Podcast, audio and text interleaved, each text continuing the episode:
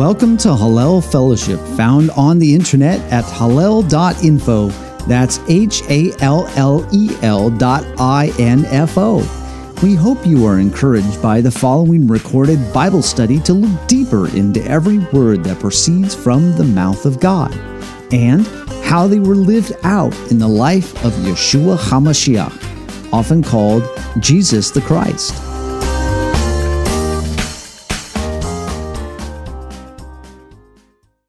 Beshalach, or when he sent, covers Exodus chapter 13, basically verse 17, and goes through chapter 17, verse 16.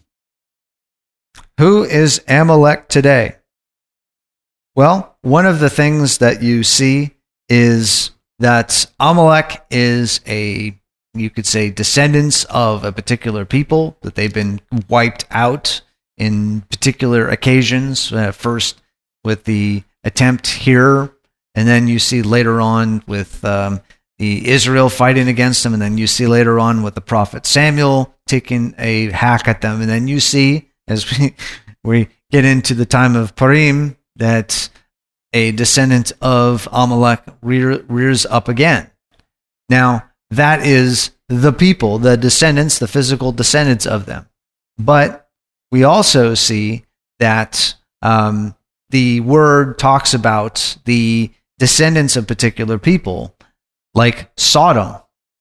Now, the descendants of Sodom are not just physical descendants of Sodom, they're also the spiritual descendants of Sodom because Jerusalem, Jerusalem, is referred to as Sodom, both in the Tanakh and the, the Torah and the prophets, and also in Revelation, also referred to as Sodom. So there are the physical descendants, and then there are the spiritual descendants, or as they as it talks about as you go through the Chronicles and Kings, they say the particular kings, what did they do, the bad ones? What is a phrase that keeps coming up again and again and again?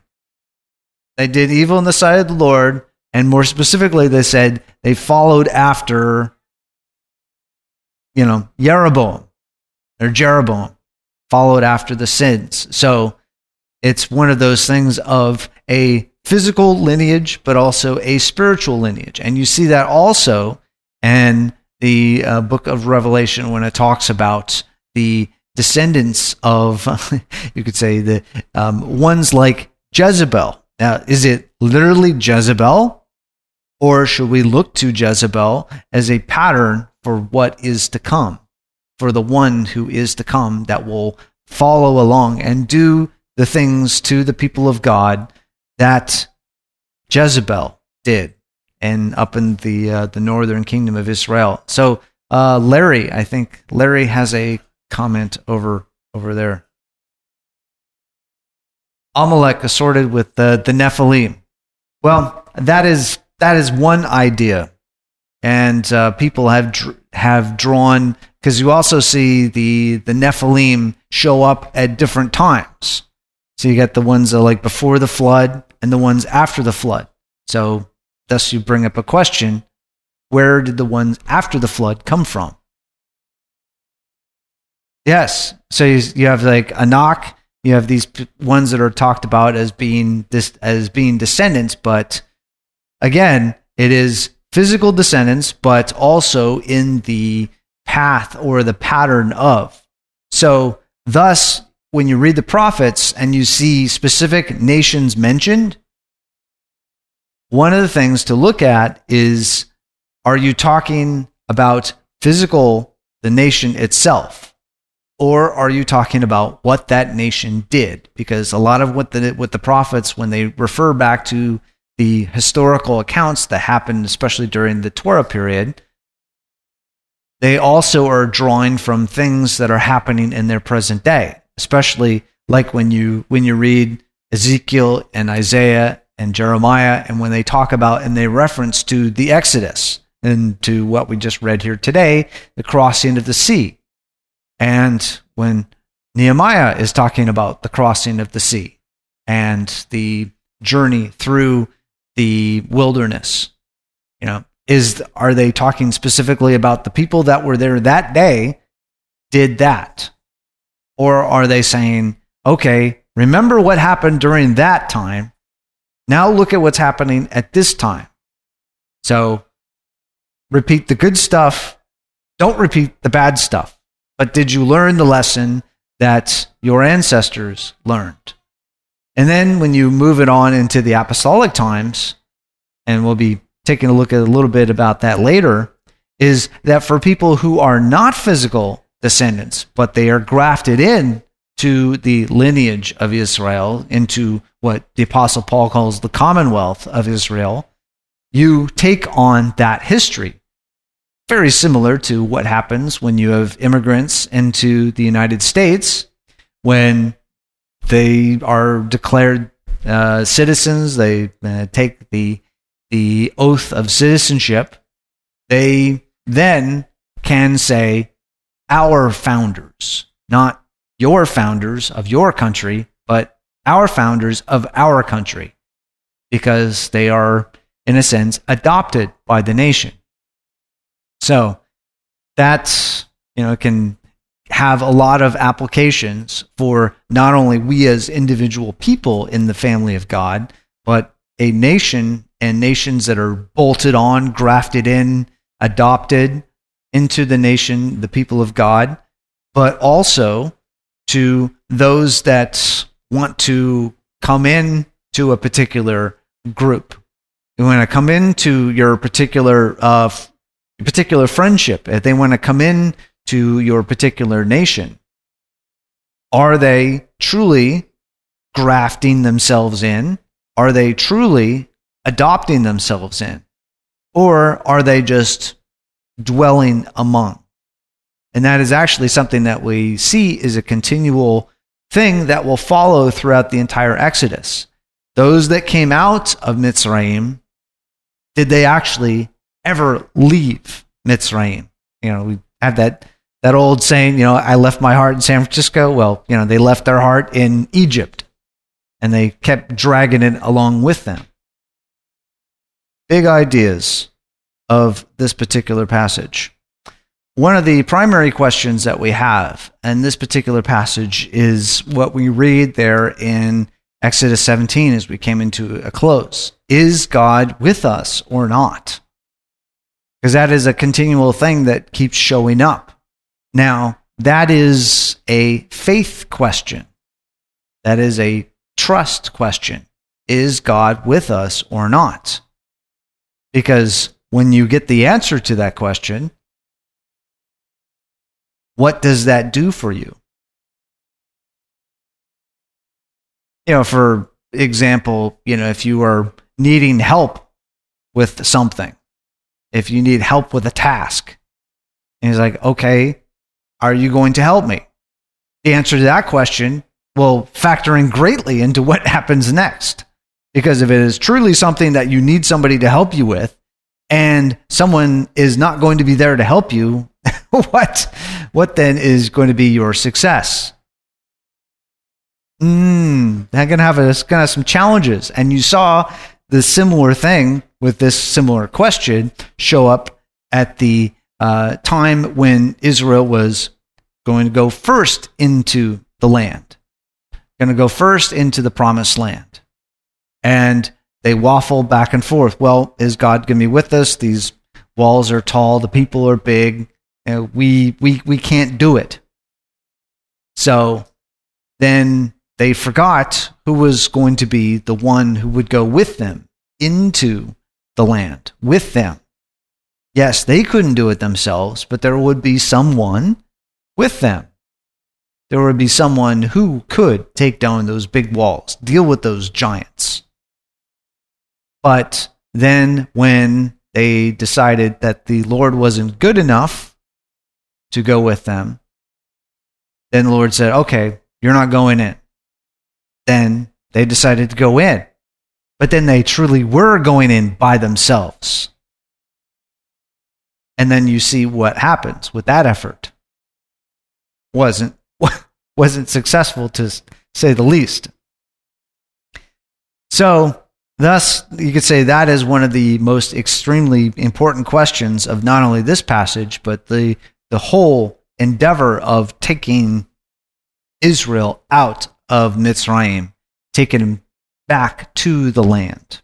And some secondary questions you see in this particular passage is Are we really free? And where are we going? How will we get our daily bread? And where, where will we find this living water? Yeah, Rose, you have a, a comment or a question?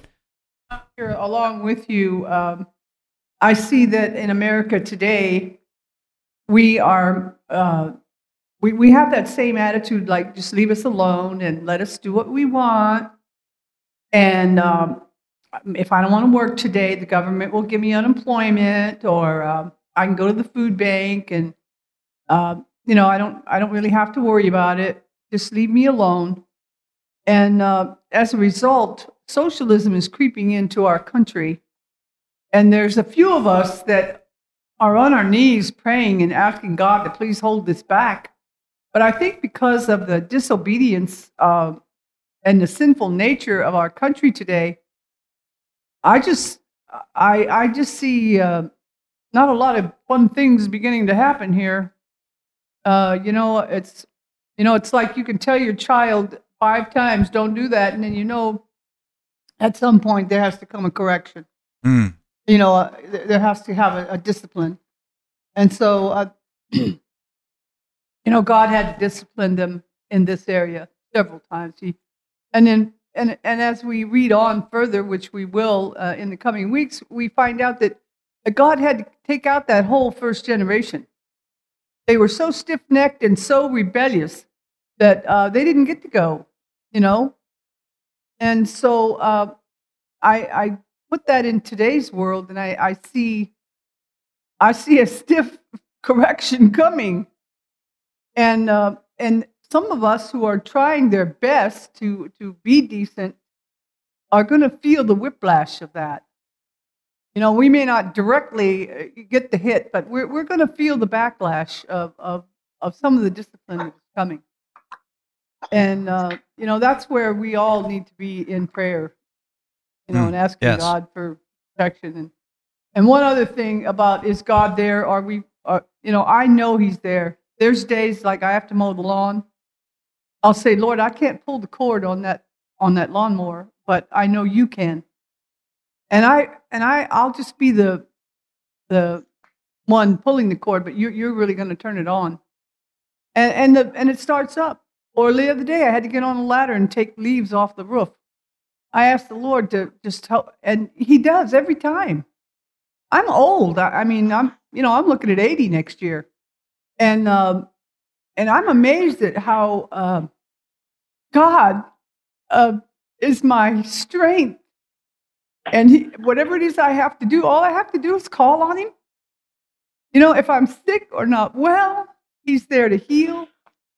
And uh, and to to have to rely on a doctor or a government, I mean, that's that's secondary, maybe third or fourth or fifth, really. But I can call upon God and He's there for me. He hmm. is so incredibly, wonderfully awesome. Amen. He's on time and he it, it, he's just right there. Eh, I'm sorry, I didn't mean to get all carried away with that. Yeah. Well, it's a good thing to be carried away with.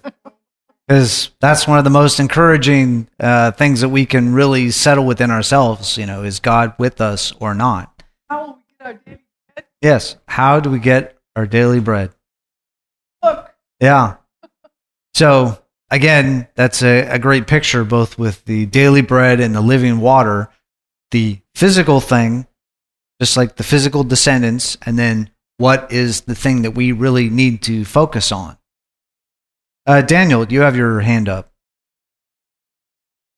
The the, the issue with with Mike, uh, the the God with us not, it has a, a couple of personal connotations to individual people too.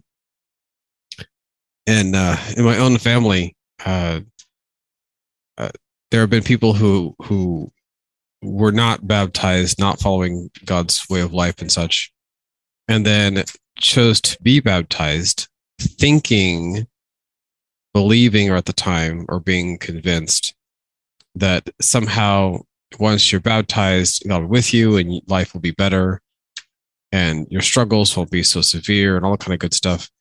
And in reality, that's not how it works. Um, yeah, that may work for some occasions, but reality is you will still struggle. There are still hard times.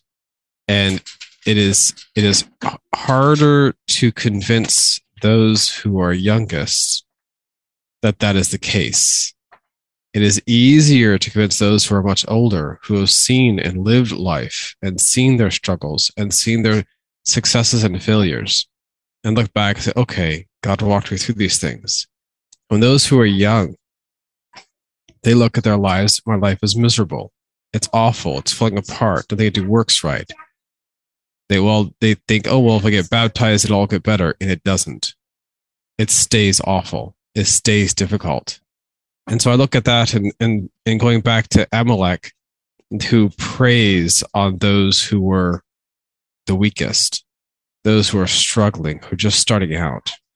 There are, are too many that just start out believing that somehow life will get better. And then it doesn't. It gets worse or gets harder. They say, forget this. Forget this God of yours. You can have it. I have no use for him. I have news for you, and then walk away. That happens more often than I like to admit, but it's very, very frequent. Um, and it's not God baptism or following God's way of life is not for the weak minded person. It's not for the person looking for all their tr- struggles to go away, to be erased, or to be set aside and set free, so to speak, as they don't have to deal with them anymore. It isn't the truth. The truth is, most people that I know struggle harder. Life is more difficult. It's more strenuous. I've spoken and said many times, God doesn't give you what you can't handle. That's not exactly true and more often than not, he gives you so much that you that you you you yourself believe you can't handle it. And that moment, you turn around and say, God, I quit. And God says, now we can talk. Now we can have a conversation. Um, it's hard to convince someone who's a teenager or even the early 20s that that's the case. It's easier to convince somebody who is much older, who has seen life and lived it and said, life is hard life is crushingly hard. And those the ones say, all right, I'm I, I, I quit. I can't do this anymore. I need God. Versus those who believe God will somehow fix all their problems and make them vanish, make their lives blessed and easy and walk a simple, simple path. And so that's a common question. Is God with me or not? Is, is, am I following the right path or not? Is there a God or not? all those questions arise for those individuals. And it's not an easy thing to walk someone through. But as with Amalek, God pointed out those who attack those individuals, those those organizations or people who say, "See, see, see, God's not with you. You're you're being a fool." Those are people who are the most detrimental, because they're the ones who have the ear of the individual who's struggling, and they're the ones with the ear of the people who are trying to walk a better way. And there's a, there's a reason I believe why God put them, the children of Israel, through the wilderness to isolate them, to keep them away from people like Amalek or like the questioning, is God with us or not? And to have time to prove he is with them. And so for the individuals that I've run across, those in particular who have been younger, who believe that God is is is question of God's even around or not, even cares, that reality is the only way you're going to get that answer for you as an individual person is to walk away from your life, walk away from the way in which you've been living, to isolate yourself and say, okay, now let's have a private relationship with God, independent of family or friends or anybody else. That's the only I've ever seen anybody succeed in trying, in being young at least, in trying to comprehend is God with me or is he not? That is a a failure of discipleship in a way because if we don't tell people that when they come to Yeshua that if anything their life will be more difficult because Hasatan will now attack them You know, when you are in Hasatan's camp, he doesn't need to attack you. He can ignore you and go after the bigger prize, whatever that is. So when you come to faith in Yeshua and you decide to take on his yoke, now he's going to turn on you. And when we don't teach people that, we leave them in that situation you're talking about where they just give up. That's our fault if we don't disciple them properly. Yes, indeed. So the the section that we are going to be uh, taking a look at here further is the section that that includes uh, this departure from from Egypt and also the the crossing of the sea.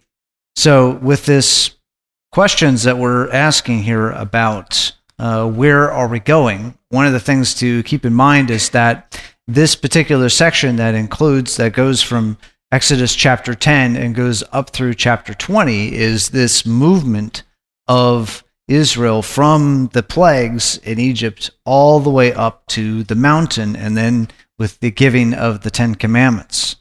And that particular journey is, um, you'll see it as a lesson, a prefiguring, a foreshadowing of everybody's journey out of their house of bondage to their house of freedom. And that is, you see that in the particular uh, spiritual songs that, that came out of you know slavery in America, that that was very uh, noticed. That this biblical account here of the Exodus, the journey, and then crossing the Jordan, crossing the Jordan shows up in a lot of the spirituals as a incredible sign of being entering the land, moving out of this this time of of testing and moving into a land of freedom. And in particular, this this period that is discussed here in Exodus 10 through 20 is a period that has a number of annual memorials that shows up. It is the period starting out with, of course, Passover there at the beginning. So you have the original Passover that's talked about during the 10th plague in Egypt, but that then is memorialized in Pesach or Passover. And then that is a part of this time period, the 50 days that then stretches further to that. And then that leads you up into a, another particular memorial, the annual memorial of Shavuot, or the um, also called Pentecost. So this particular package of these annual appointments are a part of the reminders of this particular journey out of the land of bondage and into the realm of freedom. So, just a quick recap here of Exodus chapter 14 with this question well, is God with us or not? That uh, secondary question you could be asking yourself is, you know, are we really free from our former way of life? So, if you think of yourself just like ancient Israel as uh, going through the sea and you have your attacker, the attacking army of Egypt that is following you that is like what the Apostle Paul talks about, you know, your old self, your old man, your old person, the way you used to be. You know, are you dragging that with you? Is that old way of life pursuing you? And then that old way of life then does what? Just like Israel going through the sea and out the other side. So then your old way of life ends at the sea ends at that point in time. And so then you move on. So just like Israel departs out of Egypt, so you are freed from bondage. You have one who breaks your chains, breaks the one that is holding you. You are freed out. Your old way of life is blocked there with, the, with this washing. You could say your old way of life is washed away in the sea. And then you go to the mountain. So, one of the things that's always good to remember every time we go through this section is the order of things. We, as people, may try to put them in reverse. We may say, oh, well, you just clean up your act, clean up your act, and then you get freed from your old way of life. Well, God's testimony is no, it happens the other way around.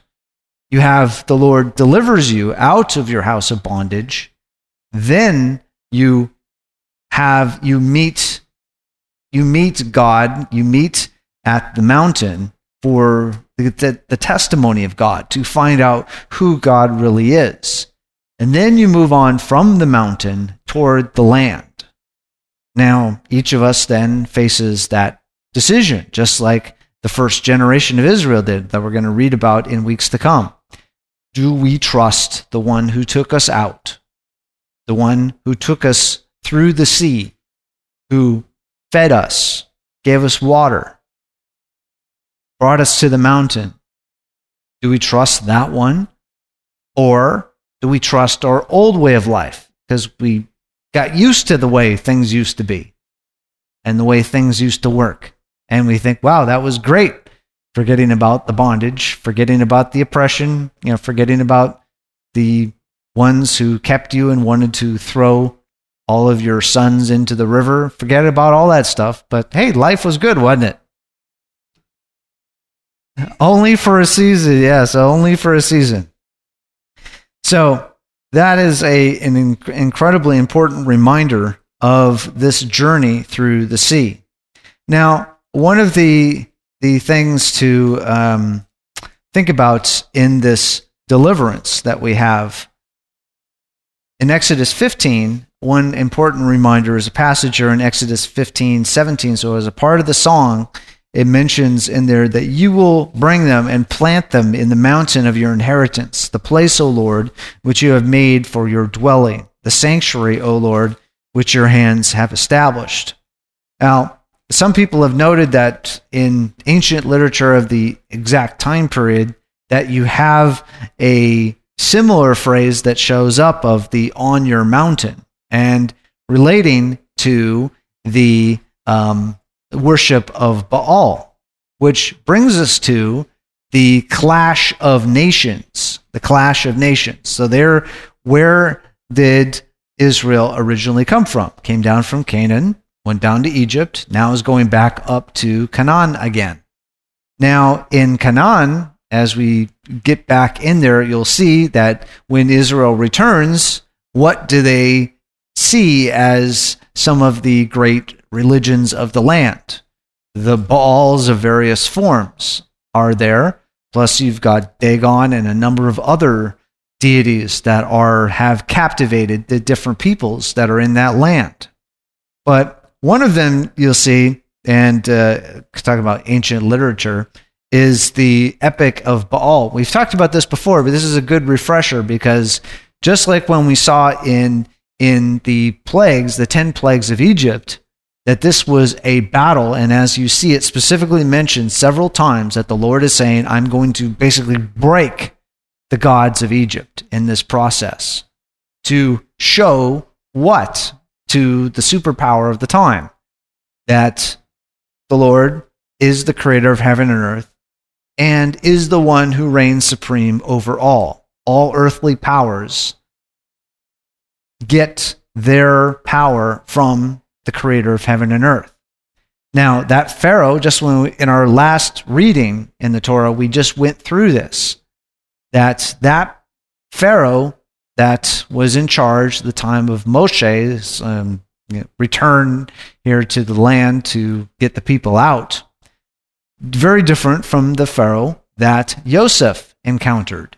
Different Pharaoh, different mindset, you know, potentially even kind of a different kingdom of Egypt that was being faced at that particular time. But just shows you between a Pharaoh that understood who was in charge ultimately and one who didn't understand who was in charge and had to be humbled, brought low by the God of the slaves, the God who was coming with Israel. So, also, we'll see that there's a good lesson that when the cha- chapter 15 is talking about that the nations, Canaan is going to hear about it, Edom is going to hear about it, Moab is going to hear about this, what's, what's happening here, and they are going to shudder. Well, one of the things that was pretty dominant in the area, and you even see archaeologically that's a another uh, interesting character that we encounter later on in the, in the Torah, Bilam or Balaam, was actually a pretty big figure in ancient uh, Canaan, ancient uh, Canaan, as far as a a seer, prognosticator, but also one of these um, foreign gods. So when you compare what you see in the Exodus to what you see in the Epic of Baal, you'll see that there is a very stark difference. So, you know, you have some people that say, well, you know, the Bible just grabbed a whole lot of stuff from other surrounding nations and just kind of weaved it in there. Well, no, you'll actually see that this is quite, quite different. Just like the account that we have in Genesis chapter 1 through 3 is quite different from the account that prevails in the world today of, you know, colloquially called the Big Bang. But when you stack the things up against themselves, you'll see that it is quite a different story. In fact, almost on its head.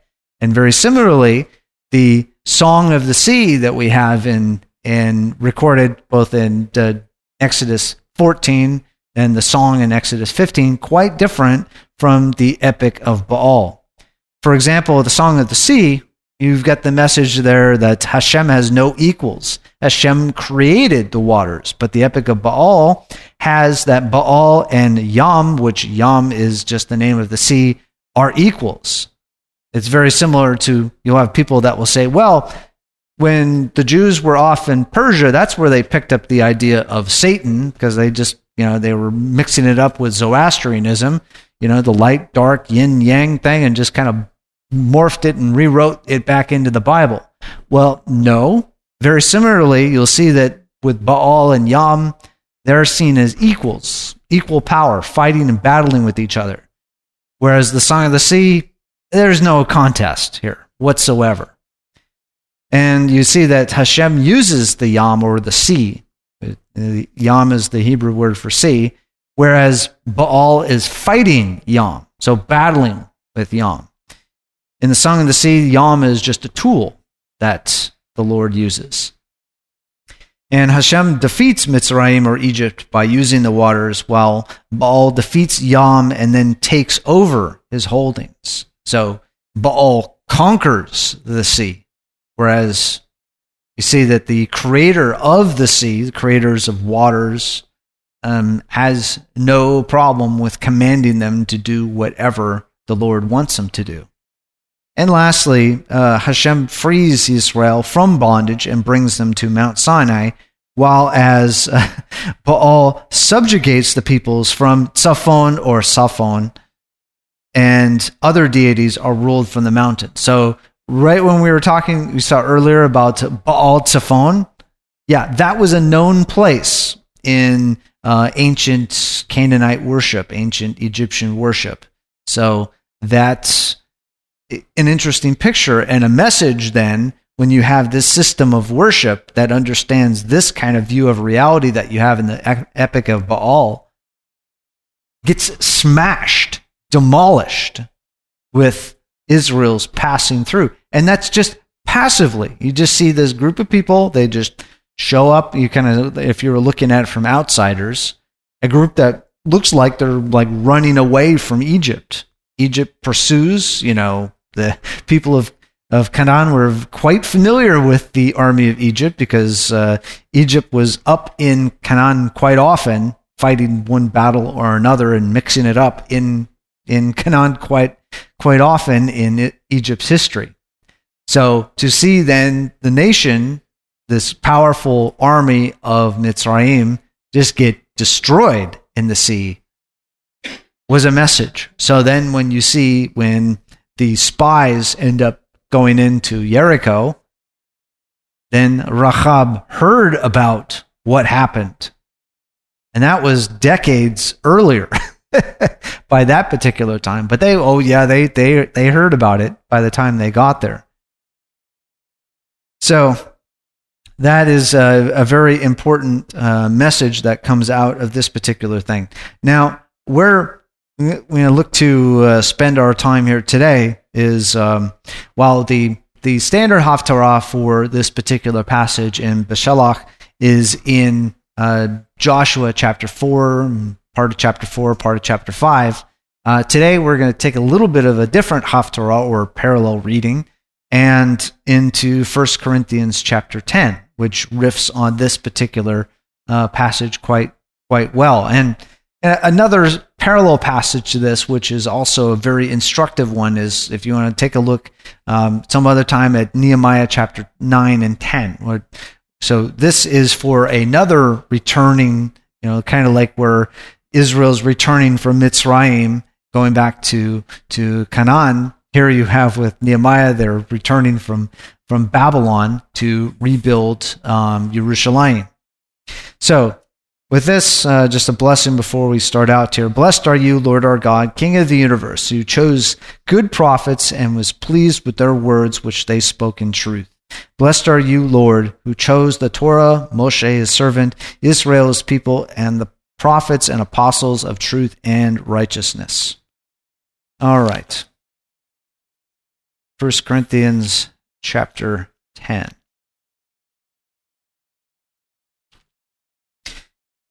For I do not want you to be unaware, brethren, that our fathers were all under the cloud and all passed through the sea, and all were baptized into Moshe in the cloud and in the sea, and all ate the same spiritual food and drank the same spiritual drink, for they were drinking from a spiritual rock which followed them, and the rock was Mashiach. Nevertheless, with most of them God was not well pleased for they were laid low in the wilderness. Now these things happened as examples for us, so that we would not crave evil things as they also craved. Do not be idolaters as some of them were. As it is written, the people sat down to eat and drink, and then they stood up when he play. Nor let us act immorally as some of them did, and 23,000 fell in one day. Nor let us try the Lord as some of them did and were destroyed by the serpents. Nor grumble as some of them did and were destroyed by the destroyer. Now these things happened to them as an example, and they were written for our instruction, upon whom the ends of the ages have come. Therefore, let him who thinks he stands take heed that he does not fall. No temptation has overtaken you, but such as is common to man. And God is faithful, who will not allow you to be tempted beyond what you're able, but with the temptation will provide the way of escape also, that you will be able to endure it. And so it uh, continues on with the admonition against uh, idolatry, which is something very similar that Israel faced throughout Israel's history. I'll close this out with a blessing. Blessed are you, Lord our God, King of the universe, rock of the worlds, righteous in all the generations, the Almighty, the faithful one, who says and does, who speaks and fulfills, for all his words are true and right. Dependable are you, Lord our God, and dependable are your words, and not one of your words is ever retracted unfulfilled. For you are the Almighty, a King who is dependable and merciful Blessed are you, Lord, the Almighty, who is dependable in all his words. Have compassion on Zion, for it is the home of our life, and the one whose soul is humiliated. Deliver speedily in our days. Blessed are you, Lord, who causes Zion to rejoice with her children. Cause us to rejoice, Adonai, our God, with Eliyahu the prophet, your servant, and with the house, with the kingdom of the house of David, your anointed. Speedily may he come and cause our heart to exult. Upon his throne no stranger will sit, and others will no longer inherit his honor. For by your holy name you swore to him that his light will never be extinguished. Blessed are you, Lord, shield of David. for the Torah, for the divine service, for the prophets and apostles, and for this Shabbat day, which you gave us, Lord our God, for holiness and for rest, for honor and glory. For this, Lord our God, we thank you and bless you. Blessed be your name by the mouth of all the living continually forever. Blessed are you, Lord, sanctifier of the Sabbath. Amen. So, one of the key lessons that you see that the Apostle Paul is getting at here, uh, reiterated again in 1 Corinthians 10, verses 12 through 13, which is, uh, as we've mentioned on different occasions, this is um, for the Christian 12 step groups, this is one of their steps that they, they recite every single meeting is that therefore let him who thinks he stands take heed that he does not fall. No temptation has overtaken you, but such as is common to man, and God is faithful, who will not allow you to be tempted beyond what you are able, but with the temptation will provide the way of escape also, so that you will be able to endure it. Now, this is following the context of this retelling of the journey through the sea and the journey through the wilderness toward the land. So, this is what, what the Apostle Paul is uh, looking to get across here that this instruction is not just for that generation, not just for the following generations after them going into the land, but also for us today. It's something that we can look back on and see this journey as being something important for us. And really, I know for myself that that's why having these annual memorials of these events and what the things that were connected with them, both in the past and in the present and in the future, why these little waymarkers in time are hugely important to remember as a part of what God is doing. Because if you look at this particular uh, passage in context of 1 Corinthians chapter 10, it's part of a section of chapters 8 through 10, which is talking about these divisions that are happening in the congregation of, of Corinth that Paul is writing to in his first letter. Now, in chapter 8, Paul is introducing uh, this uh, issue of the food sacrificed to idols, and that those who would know the truth about the idols have to work patiently with those who don't yet get it. But the whole point of it is, is that these powers that are out there are subjugated they're, they, as Paul would call them, no gods. Very similar to what we'd seen with the Song of the Sea versus the Epic of Baal. The people of Canaan were fearful and they would do all kinds of obeisance to the various Baals out there the Lord of this, the Lord of thunder, the Lord of the flies, etc., to, to pacify them and to get good um, fortune from them. But when you look at them in the totality, they are no gods. They do not have power. So one of the, the examples in here in this division is to for the apostle to say, hey, you've got to work with these people who are, you could say, detoxing from the pagan world. And in a sense, what, what we're seeing here with the Exodus experience is detoxing from Egypt. And you see this continually, the keep harkening back. We saw in the passage here today of harkening back to the, the flesh pots, the, all that meat and the wonderful life that we had back there in bondage. Oh, it was just awesome. But in actuality, not really understanding uh, what your situation really was in. So, thus, we could see this, this is a path of life that we, just as you know, Daniel was talking about earlier, as we are praying today, is that this uh, detox period of our own lives is something that is going to take time, and we should be very cognizant that it has to happen.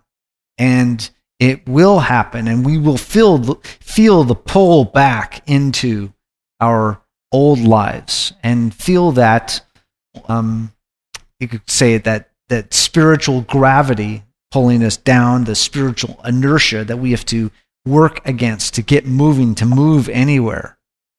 So that is just a re. Oh, yes. Uh, is that uh, Diane? Yes. Go ahead, Diane. It is. Well, I don't want to. I don't want to take much time, but I just when I look back into the Exodus, what we were just coming up out of, you know, uh, and that, you know, the Lord, um, He heard their wa- We know that He heard them wailing and crying, and oh, how tired we are of all this stuff, and and so um, He granted them what they wanted because He is a loving heavenly Father. And there was a couple of things that that you know stood out for me more clearly uh, in this time as we pass through this uh, time of studying this Torah portion, and that that um, you know God can grant us what we want. We might just very well get what we want, but it talks about um, and and the thing is that the manna, the the bread that He was giving them, in Psalm 105:37, it says, There was not one feeble person among them, which was just awesome how God worked. And that, but they were tired of it, didn't work for them. They wanted this, that, and the other. And how much I see that in our my own life or have over time, and that, and uh, but God sent them what they wanted, but He sent a leanness to their soul, and that it talks about that where He, um, you know, in Psalm 106:15 it says, "What a dreadful," you know. He said, "God gave them their request, but sent leanness into their soul." You know, they were coveting. That that I know that we know that God hates that sin, and that I'm just telling you what stood out for me. I don't know what God, um, and he, and so with God we can be satisfied with very little. I'm not saying that she we shouldn't want to do better, or or we have goals but with him, there's satisfaction, and um, and the only and there's only leanness of soul and emptiness and a an insatiable longing that can never be filled because we keep looking at the you know we keep looking horizontally we keep looking at the things of this world and we keep looking back and and Paul talks about I don't know if this is making sense but it does for me he talks about the good that I would he says I do not and he says I hate that which I do he wants, you know, he that if that he had that spiritual uh, battle going on, and that, and and many of us, you know, say that God is first place in our lives, and I've said it. I, I'm not pointing fingers at others, but I'll just use myself. But our desires actually reveal our heart. And in Luke 6:45, he says, "Because out of the abundance of the heart, the mouth speaks." So, ouch. You know, God viewed the hearts of his of us, his people, and the malnutrition of our souls. And sadly, we often view God consciously and unconsciously as positioned only to feel, fill our endless requests and questionable desires. That was just in my heart, and I wanted to share it. And thank you for letting me take a couple of minutes here and that. Thank you. The oh, people well, got what you. they wanted, but they spoke missed out of their own lust. But God still granted their wish. That shows that He, you know, I mean, He He's a loving a father, you know, a father, no matter how incensed he may be against his children, uh, he always tries to take care of them. And that I saw that too. So thank you. Mm, amen.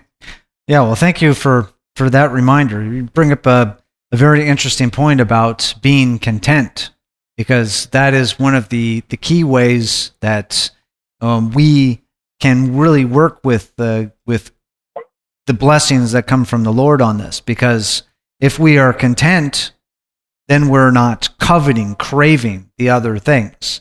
If we're blessed, we then are not greedy to hang on to these blessings, but we then can pass these blessings on to other people to be able to serve and to pass these things along as we are granted to them. You know, one of the things that's mentioned about Moshe is that you know, he's one of the humblest men to ever walk the face of the earth. But, and you see that with then how much more is Mashiach humble in what he took. It talks about there that um, in, was it John chapter 13, where like going up to the, the last Pesach, where it says, you know, that he knew where he come from, he knew where he was going. So then what? He was able then to take on this garb and the role of a servant to stoop down and clean the dirty feet of his students. You know, the because you think. Can I say one thing? Yes, uh, go ahead, Diane. One thing is when he stooped down and he and he humbled himself, just like you said. He not only washed those, he washed Judas Iscariot's feet, and he did it in unconditional love. Amen. That's all. Yeah, great, great observation. Yes, even even to one who was going to betray him, and then you could see kind of in, in the grander scheme that you know the foretelling of this betrayal that would come from his own, not just from one person, Yehuda Ishkariot, but from a large group of his brothers, as it talks about in Isaiah 53, that you know he would come to his own and reiterated again in John chapter 1 that he would come to his own and his own would not accept him. So, even with that, taking on the role of a servant. So, thus, when you see that the Mashiach is saying, you know, hey, when people are persecuting you, to not lash out against them. So, that is something that is you know, learned throughout this entire journey that we all take from where we were before to where God is going to take us and into that land of rest. So, in the context of that, you see, like in 1 Corinthians chapter 9, uh, Paul is saying that uh, he would wouldn't take any sort of compensation so that he would not be a burden on those even though he's saying yeah there's there's plenty of examples in in the word that those workers are uh, worth their wages. In fact, one time that when Yeshua was sending out his students on you know their own mission trip, he said, you know, a person is worth their wages. They're worth their um, just stay in the house where you are welcomed, and if they greet you in, give it, give the house your peace, even the town. But if they don't, then that's something that is uh, noted in heaven. And you know, in various accounts of the Sodom and Gomorrah experience being hospitality being among the other grave sins that was, uh, or I should say, inhospitality. Very inhospitable people of Sodom and Gomorrah.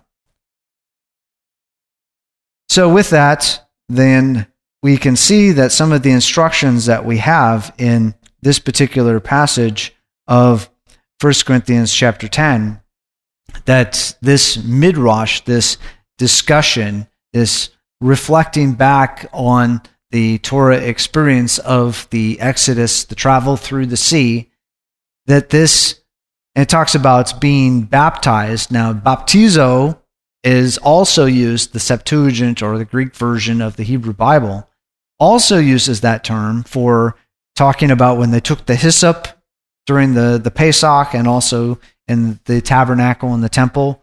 They would take the hyssop and then they would baptizo the hyssop down into the blood. It just means to just submerge something into something else.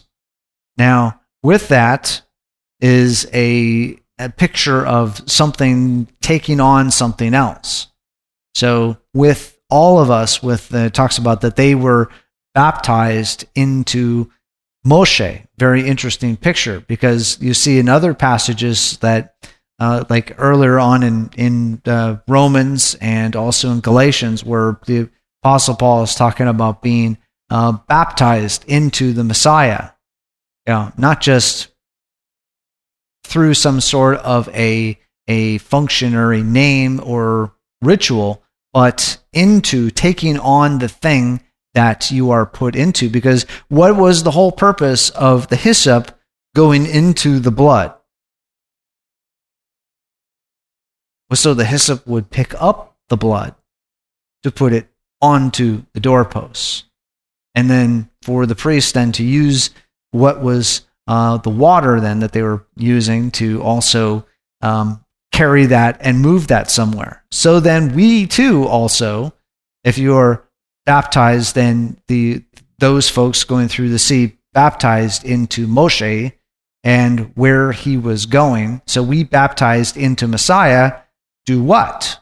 We take up Messiah. You see also that picture of being in Christ and of Christ, in Messiah and of Messiah, that that picture of taking up Messiah with us, just like the hyssop taking up the blood, that it comes up with us so that we can become the instruments of the Messiah to move around. So it's not only just covering, it's not only just cleansing, but it is also taking it up to move around. So that is a very interesting picture when we look at going through uh, baptized into the cloud and into the sea. As as someone noted that the ones that were really uh, baptized or submerged in the sea whereas what the Egyptian army. They were the ones that went into the sea and stayed there, or ended up just washing up on the on the shore.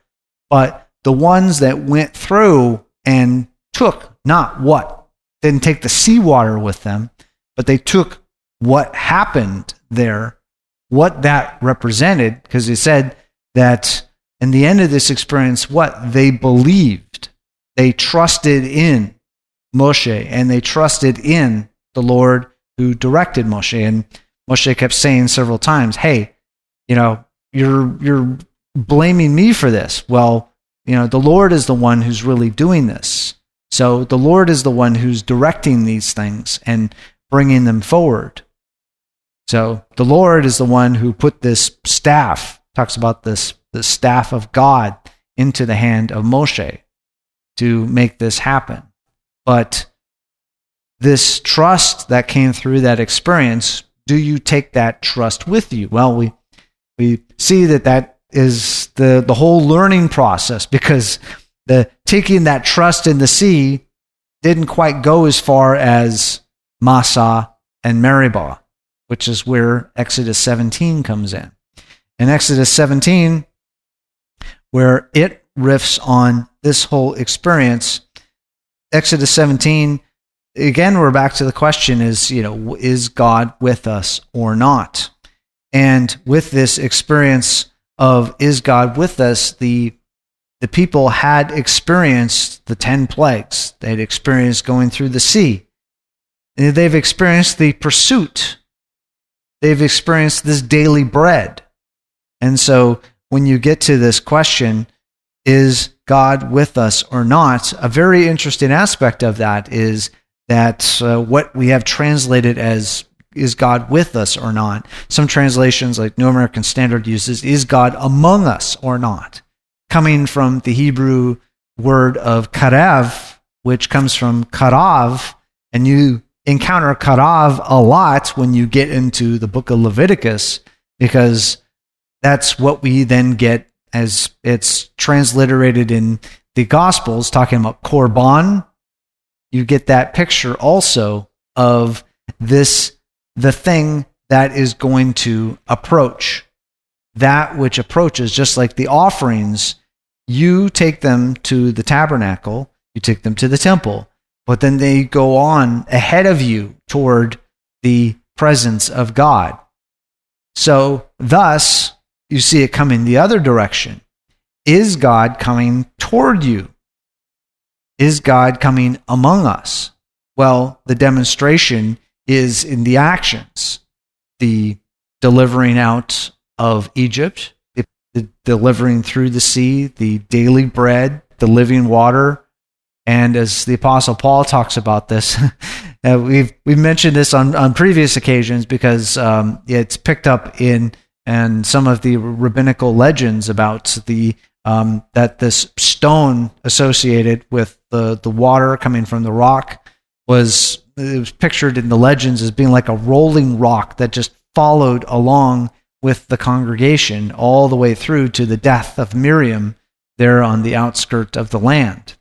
So that that picture of the rock again, you know, you're talking about a literal rock or is it the it always comes in the song, you know, Ma'oz Tzur, Yeshuati, the rock of salvation. That rock of salvation that followed them involved the cloud, involved the food, the bread, the daily bread, involved the water from the rock. That rock was always moving with them all the time, and they would call on, uh, especially when you get to the end of De- Deuteronomy 32, talking again about the uh, the rock. You know, the rock. No one is like our rock. They might have their rocks, their pebbles out there, their balls out there that may think there's something, but no one of them is like our rock, which is dependable. It is something that you can, as Yeshua used in one of his parables, you can build on it. It is something that if you sink your foundation into it, it is sure. You don't have to worry about it moving on you and failing on you. Uh, yes, we, Anne has a comment or a question over there. Well, um, years ago, anyway, um, we were told St. Peter was the rock. we know that St. Peter was not the rock. He was, he was just a disciple of the Lord. Yes, and that's kind of the kind of another discussion, but it's a it's a very interesting wordplay that you get in uh, Greek at that point between rock and little rock, and uh, that's kind of an interesting little wordplay there. But you're like, okay, you have the rock, the rock of Israel, and then you've got you know a rock or the the the little rock that you can depend upon, and that being something that uh, Messiah was instilling in Peter the he would be a rock, a foundation for the, the believers, but also for uh, the other students around him to to uh, look to him as a leader.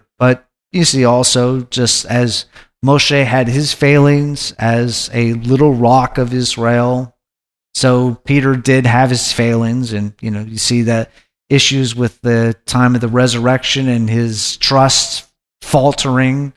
You also see uh, later on in his encounters with the Apostle Paul, you know, having some, uh, needing some correction. So there are those leaders who can be a source of strength and a source of direction, but, you know, absent of the actual realm of God, you know, they can fail and falter. So Peter and Paul being and Moshe being examples of leaders, human leaders that are dependable, but they aren't like our rock. And we shouldn't be shaken if some of those little pebbles or smaller rocks will fail, roll, shift, whatever. And we shouldn't build our foundation on those little rocks but rather on the rock. Amen. So that is one of the, the key lessons here. And just end with uh, something related to the first part of Exodus chapter 17, Massah and Meribah. Now, we've, we've covered this at length in times past because this is a jumping off point for what is discussed at length in Hebrews chapter 3 and chapter 4. Chapter 3 brings and starts quoting from both this passage here in Exodus chapter 17, but also in Psalm 95, because Psalm 95 riffs on this passage here in Exodus 17, and then Hebrews riffs on Psalm 95, talking about, I swore my wrath, they will not enter my rest. So you've got rest, this picture of rest, the rest being the land, the place where Israel would be returning, the place where they had come from, the place where they were going, the place that was promised through Avraham, that this would be a physical location where there would be a beachhead, a foundation planted for heaven. The the and you see at the end of Revelation that eventually there would be the city of God coming and putting its foundation there. But ahead of that, that foundation was put ahead of time from Abraham's time. And then also when the temples established there finally at Jerusalem, you see that foundation being built up as well. That this would be a, a center point for all of the earth to be gravitated about. That's why we you know have uh, one of the things is that we at least ag- acknowledge with the hope of all the people of God that this place, um, roughly somewhere off toward our east, if you go far enough, is going to be the place where the dwelling place of God will eventually be among mankind. So, what has been before will be again, which is what we'd expect from the one who was, the one who is, and the one who is to come. So, one of the key lessons that we get from this passage that we have in uh, Exodus 7, 17 in the verse seven verses about Massah and Meribah is this question of um, are you going to trust are you going to trust the one who can give you water to also give you bread to also take you into the land? So those that then the the 10 or the 8 spies that convinced the congregation of Israel to say, okay, no, the Lord isn't giving us the land, so we can't go in. Are we going to be ones that will then shrink back from that and say, no, we won't go into the rest? We won't go into this rest, this destination place that the Lord has created for us? Do we are then trusting that the Lord does not have that as our destination. Okay, He took us out of our house of bondage, took us through, introduced us to Him, who He is, His testimony, His laws, statutes, His covenants, then takes us all the way up to the place where we're supposed to go, and then says, Oh, I, I can't help you there. You're on your own. No, that's where the trust continues. The one who took you this far is going to take you all the way in. And so thus you see that this this picture there in Hebrews 3 and 4 of entering his rest being encapsulated there with uh, in chapter 4 of Hebrews where it says well there still exists then a Shabbat rest for the people of God. So that Shabbat rest of the people of God is a picture of this rest that all of us are headed for, all of us headed for in life. And thus, then you see in chapter 4 of Hebrews, then you see it handed off and introduced to whom?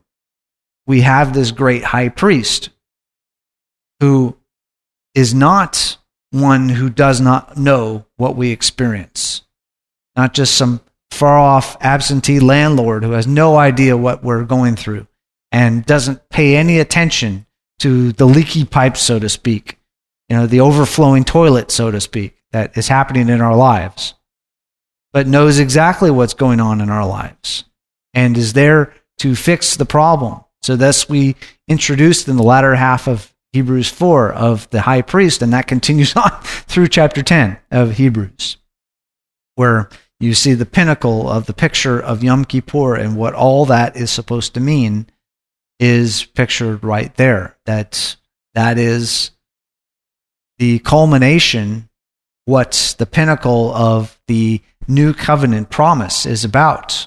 We we see it foretold in a, a picture there with Yom Kippur in Leviticus 16, but also Jeremiah 31, where you get this picture of the new covenant. And the key punchline for the new covenant is that he will forgive our iniquities and remember them no more. But a key to that part is that they will all know the Lord, from the least to the greatest. So that is a part of the culmination of knowing the Lord is then a part of the forgiving the pushing out of our iniquities, the things that we cannot deal with. The iniquities of our lives are like the walls and the giants of the land. Because one of the things that Yom Kippur teaches us is that, okay, there are ways that we can, you know, move back away from the sins and transgressions. There are that part of the the journey that we take in moving our heart back toward the Lord ourselves.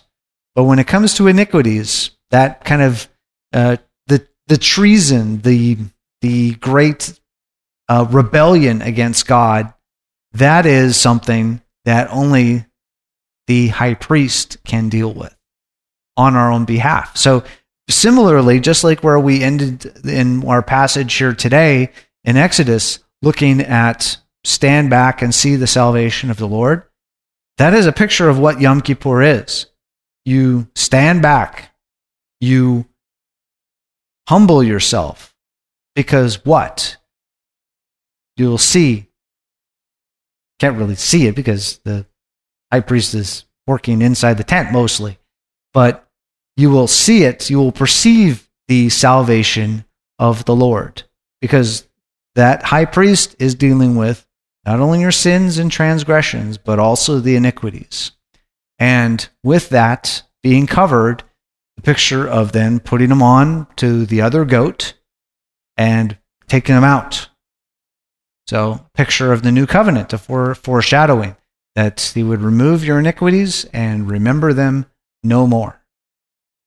so, hallelujah. That's one of the, the great pictures that we have um, consistent throughout the word that this is what heaven is trying to do. Know, not just basically get you out of prison and then just say, good luck, but to take you out of a life that was a point of bondage, that was keeping you from being who heaven really wants you to be. But not just taking you out of that situation, but also saying, all right, we're, we're going to take you to the spiritual halfway house out of prison so that you can get back into the life that you should be going in. And then getting you the, the spiritual job training so that you can then move on into the new life that heaven wants you to be. And that's really what this transition out of Egypt to the mountain and then into the land is really all about. Not only just for them, but for us today and for going on into the, the day of the Lord. So, uh, any last thoughts as we uh, close things out here today? Oh, uh, yes. Rose, do you have a comment or, or a question? Uh, God uh, brought me out of Egypt about 54 years ago. And I've been on a real long journey. And I have to admit, I've had to go around the mountain a few times. Going around the mountain. But as I continue on my journey, I can see home in the distance. Oh, man. I'm on the knoll right now. I'm not sm- working too much in the in the garden so much no more, but I'm on the knoll and I can see God and he's saying, Rose is coming. Now Oh, get the fatted calf. Get the robe. Get the ring. You know, uh, he's, he sees me in the, I'm still in the distance, mind you, but he sees me. Uh, And so I can see home. And um, it's a pretty wonderful feeling to know that God has, has been with me this whole time and He's carried me all the way to where I can see Him. Uh, And uh, it's, it's just pretty wonderful. You know, that's why I love that uh, poem, The uh, Footprints mhm. because uh, when I look back and I see one set of footprints, I know that was him carrying me at that time when I couldn't carry myself.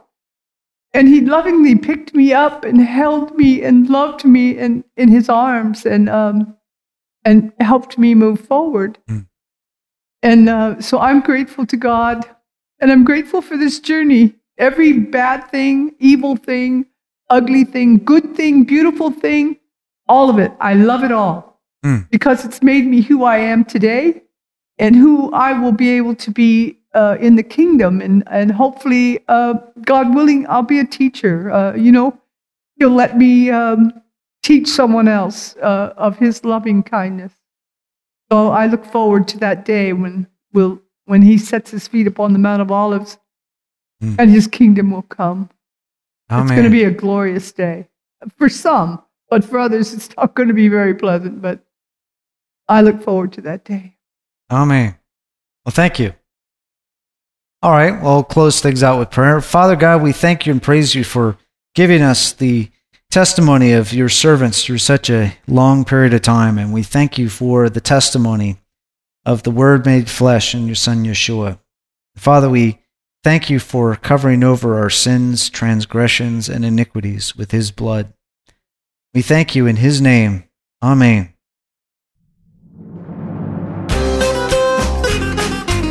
You've been listening to a discussion at Hallel Fellowship. If you would like to hear more discussions or if you have any questions, visit the website at hallel.info. That's H A L L E L dot I N F O. Hallel.info.